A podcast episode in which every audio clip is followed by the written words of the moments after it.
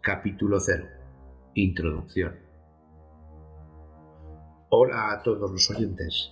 Mi nombre es Ignacio Puchcarles y hoy comienzo con una serie de episodios en podcast dedicados a casos de asesinos y asesinas que han actuado en los últimos 150 años en España.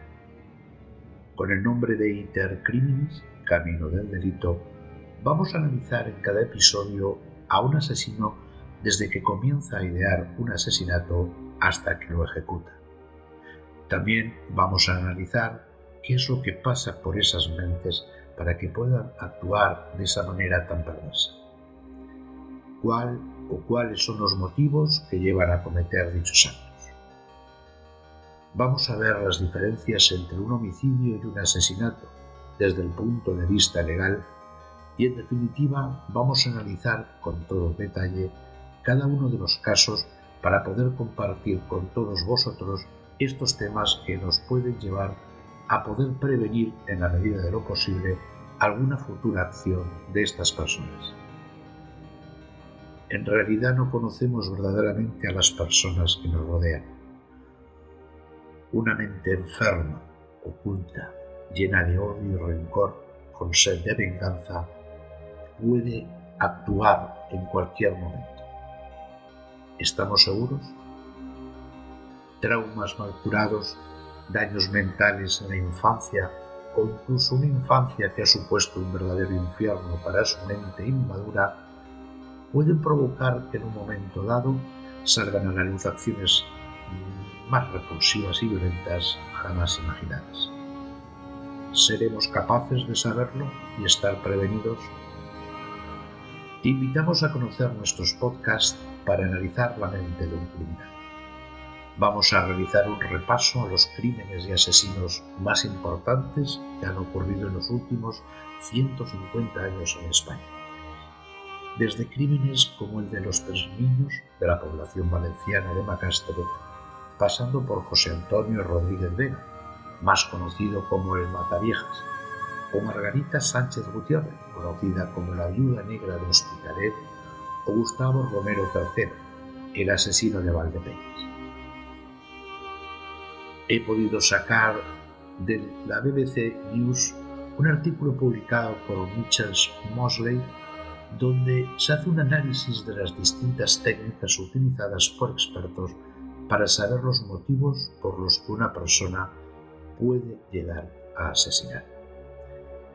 Según el artículo, el doctor César Elombroso que fue en su época el padre de la criminología moderna, estudiaba a los presos encarcelados en Turín alrededor del año 1870 y estaba convencido de que los delincuentes estaban en un escalón por debajo de la evolución, o sea, una regresión a un tipo de hombre primitivo o infrahumano. Posteriormente, tras años de estudio, llegó a la conclusión de que se podía identificar a un asesino por la forma de su cara y por la longitud excesiva de sus brazos, lo que él llamaba brazos siniestros. Decía que las orejas de un criminal son a menudo de gran tamaño. También señalaba que la nariz es frecuentemente respingada y que los asesinos tenían una nariz más aguileña, como el pico de un ave de presa. Evidentemente, detectar a un asesino potencial por estos medios no resultó tan simple como esperaba el doctor eh, Lombroso, y sus hallazgos fueron desacreditados. La invención de la técnica de la imagen de la resonancia magnética funcional eh, que se realizó sobre los años 80 revolucionaron, revolucionaron el conocimiento de lo que ocurre dentro de nuestras cabezas. El primer estudio fue realizado en California por el neurocirujano y neurocientífico británico Adrian Rain. En el transcurso de muchos años, el científico y su equipo escanearon los cerebros de numerosos asesinos y casi todos mostraban cambios muy parecidos. Había una actividad reducida en el córtex prefrontal el área del cerebro que controla los impulsos emocionales y una sobreactivación de la amígdala cerebral, la zona que genera las emociones. Por lo tanto, parece que los asesinos tienen cerebros que los hacen más proclives a la ira, al enfado y a la vez eh, son menos capaces de controlarse. Pero ¿por qué pasa esto? Rey sugiere que una de las razones puede ser el abuso infantil que puede generar asesinos al causar daños físicos en el cerebro. Sin embargo, hay que decir que solo una pequeña fracción de aquellos que sufren una infancia terrible se convierten en asesinos. ¿Podría haber otros factores que predispongan al asesinato? La respuesta fue dada en el año 1993 una familia de Holanda en la que todos los hombres tenían un historial de violencia. 15 años de minuciosa investigación revelaron que a todos les faltaba el mismo gen. Este gen produce una enzima llamada MAOA, que regula los niveles de neurotransmisores involucrados en el control de los impulsos.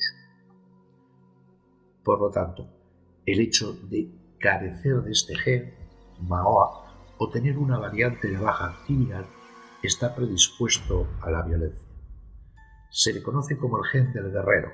Alrededor del 30% de los hombres lo tienen, pero su activación depende fundamentalmente de lo que ocurre en la infancia. Por lo tanto, parece que existe una tendencia genética hacia la violencia y el maltrato infantil, lo que puede provocar una combinación asesina. Esto quiere decir que los homicidas nacen y se hacen al mismo tiempo.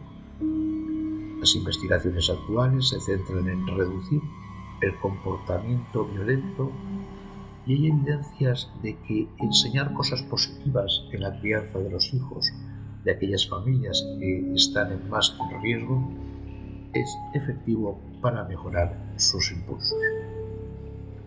Os espero ya en el capítulo número uno, donde ya entraremos a analizar en cada uno de ellos un caso independiente y especial de asesinos y asesinas que han actuado en España en estos últimos años. Hasta pronto.